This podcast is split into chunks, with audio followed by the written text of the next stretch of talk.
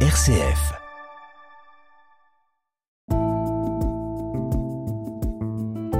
Regard chrétien sur l'actualité. Dorothée Scholz. Bonjour, pasteur Nicole Favre. Bonjour. Vous êtes pasteur de l'Église protestante unie de France et présidente du pôle de Lyon de la Fédération protestante. Et c'est avec vous aujourd'hui que nous allons revenir sur les moments forts qui ont marqué l'actualité cette semaine. Et je suis très contente de vous recevoir parce que ça fait très longtemps qu'on n'a pas eu la chance de vous avoir derrière le micro. C'est vrai. Et puis, euh, en, en, cette semaine sainte et cette montée vers Pâques, je suis très heureuse de vous avoir avec nous aujourd'hui. Alors, je vous propose justement, euh, dans le cadre de cette semaine sainte, de bousculer un petit peu notre regard chrétien des dernières semaines, puisqu'on avait surtout l'habitude de faire un point, évidemment, sur, euh, sur la situation en Ukraine.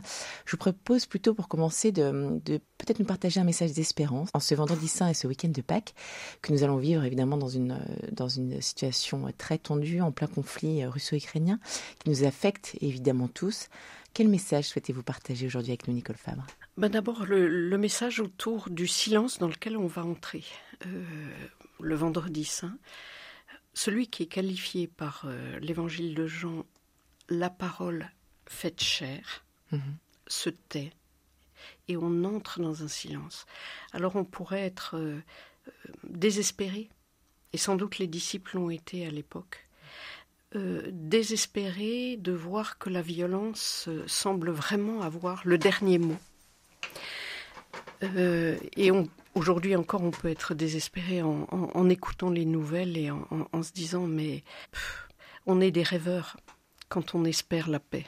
Euh, parce que tout vient infirmer et, et, donner une place à ceux qui, qui usent de violence financière ou, ou militaire ou autre. Or, ce silence nous invite à écouter autrement et autre chose. Et je crois que c'est très important ces deux jours de silence où effectivement Jésus entre dans nos angoisses, entre dans tout ce qui est no, nos morts sociales, euh, nos morts réelles. Et dimanche, nous célébrerons euh, euh, un chemin ouvert là-dedans. Mais ce chemin n'a pas été si facile que cela. Et on voit bien, il a été au prix du don total de sa vie et d'une humiliation dans laquelle était entraîné Dieu lui-même, quoi.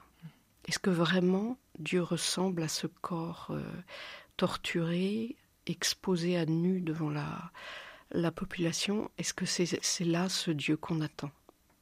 Et pourtant, oui, c'est là ce Dieu qui va jusqu'au cœur du cœur de ce qui nous est insupportable et qui là est capable de recréer de la vie mais une vraie vie. Un très beau message pour commencer ce regard chrétien. Merci beaucoup Nicole. Alors il va falloir qu'on enchaîne sur des sujets lourds encore, donc ça va pas être très facile.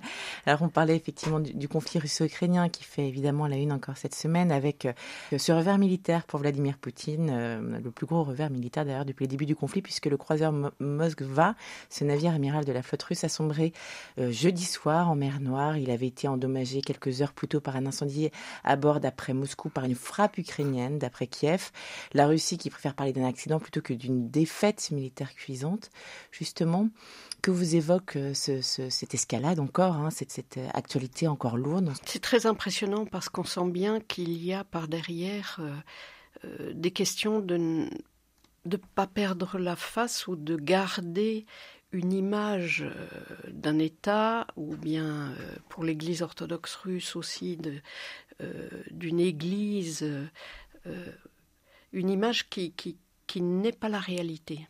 Mmh. Mais je pense que c'est aussi un peu vrai, c'est pas du tout pareil, hein. excusez-moi, mais dans, dans, chaque conflit c'est un peu pareil. Euh, il y a aussi un orgueil ukrainien et, et des images ukrainiennes. Mais là, euh, malheureusement, ils sont attaqués et ce qui est impressionnant, c'est effectivement, euh, vu la puissance de la Russie, on aurait pu penser qu'ils pouvaient assez vite avoir certaines victoires, mm. et ça n'arrive pas. Mm. Et ça, c'est quand même une fierté pour le peuple ukrainien, je pense, parce que euh, de pouvoir résister, qu'est-ce que ça m'inspire? Je pense que de toute façon, euh, quand on, on est habité par une image de soi-même, d'un état, de je ne sais trop quoi, euh, un jour ou l'autre, ça s'effondre.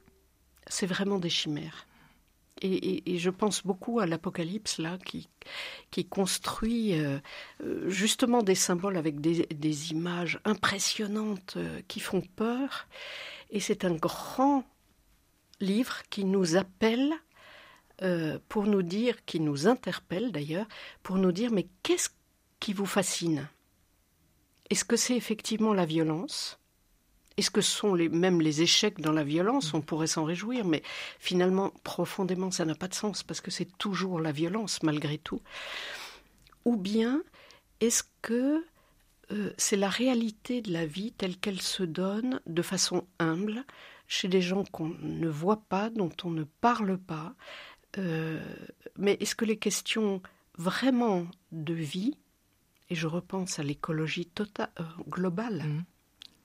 Est-ce que c'est pas ça l'essentiel?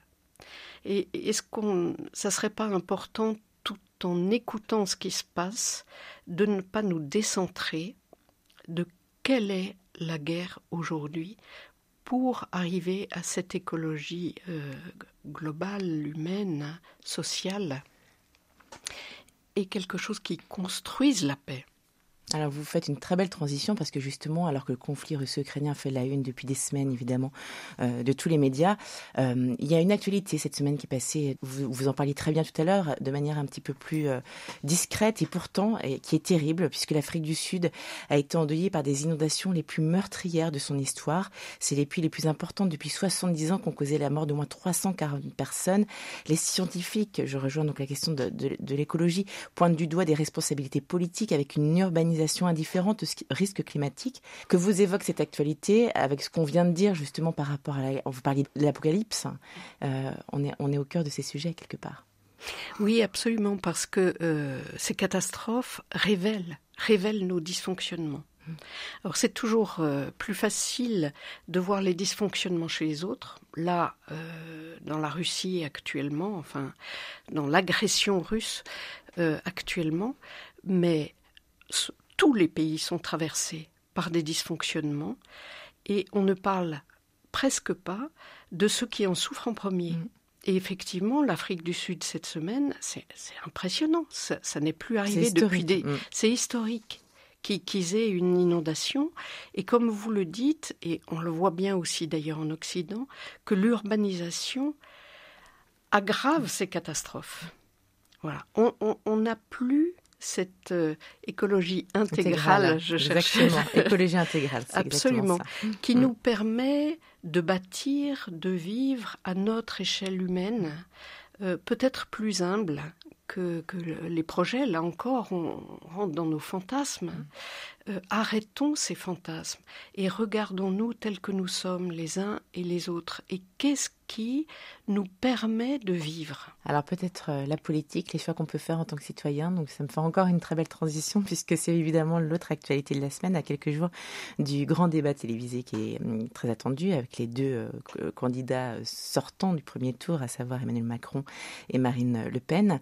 Alors que les politiques et les adversaires donnent leur consigne de vote depuis, depuis une semaine maintenant maintenant, les jeunes, eux, se révoltent et se mobilisent, notamment à Paris, à la Sorbonne, en scandant ni Macron ni Le Pen et en bloquant les bâtiments de leur université depuis jeudi. Alors la jeunesse qui est au cœur des débats, qui l'était déjà pendant la campagne, qui l'est d'autant plus euh, dans cet entre-deux tours, quel regard chrétien portez-vous sur ce qui est en train de se jouer pour nous et pour notre avenir, justement?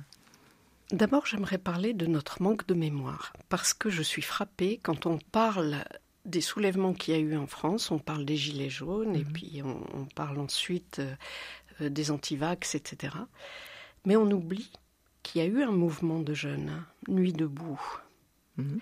qui était quand même un mouvement important où les jeunes euh, se rassemblaient pour parler, pour etc. Et je suis impressionnée, alors peut-être parce que j'avais moi-même des enfants à l'époque qui, qui ont mhm. participé, mais impressionnée de on, efface. On oublie. Mm. On efface ça. Et je crois que la parole des jeunes, on l'efface. Et que les partis politiques en particulier euh, ont tellement l'habitude de s'écouter parler, mais ça risque d'être aussi dans les églises, hein, mm. l'habitude de mm. nous entendre parler, nous, les, notre génération, qu'on ne prend pas au sérieux ce que disent les jeunes. Alors c'est vrai que c'est impressionnant, peu de jeunes sont encartés. Par contre, beaucoup de jeunes s'engagent dans des initiatives nouvelles, euh, De en dire plus. bricoles, Mm. oui, de plus en plus. Je dis beaucoup, mais de plus en De plus, plus en plus. qui nous paraissent bricolées, entre guillemets, et on n'y fait pas attention. Et je pense que cette révolte des étudiants veut dire aussi un peu cela. C'est-à-dire que finalement, on veut un autre système. Ça a été aussi, euh, le vote l'a montré quand Mm. même, euh, les extrêmes euh, euh, étaient quand même euh, arrivés euh, avec des scores importants. Donc je crois qu'on n'est pas assez à l'écoute du fait qu'il y a un profond désir de changement. Et là, en tant que chrétien, j'allais dire, les églises, si elles sont moins préoccupées d'elles-mêmes, pourraient écouter, parce que c'est le vrai message qu'elles ont à annoncer, c'est celui d'une conversion possible, de la conversion à laquelle Dieu nous appelle.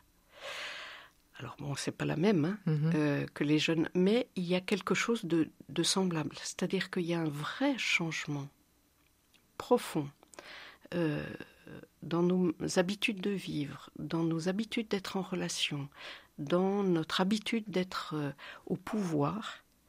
Et ce changement-là est attendu par certains jeunes. Eh bien, merci beaucoup, Pasteur Nicole Fab, d'avoir pris le temps de nous éclairer sur les actualités de cette semaine. On vous souhaite une très belle fête de Pâques ce week-end. Merci et je le souhaite pour chacun des auditeurs.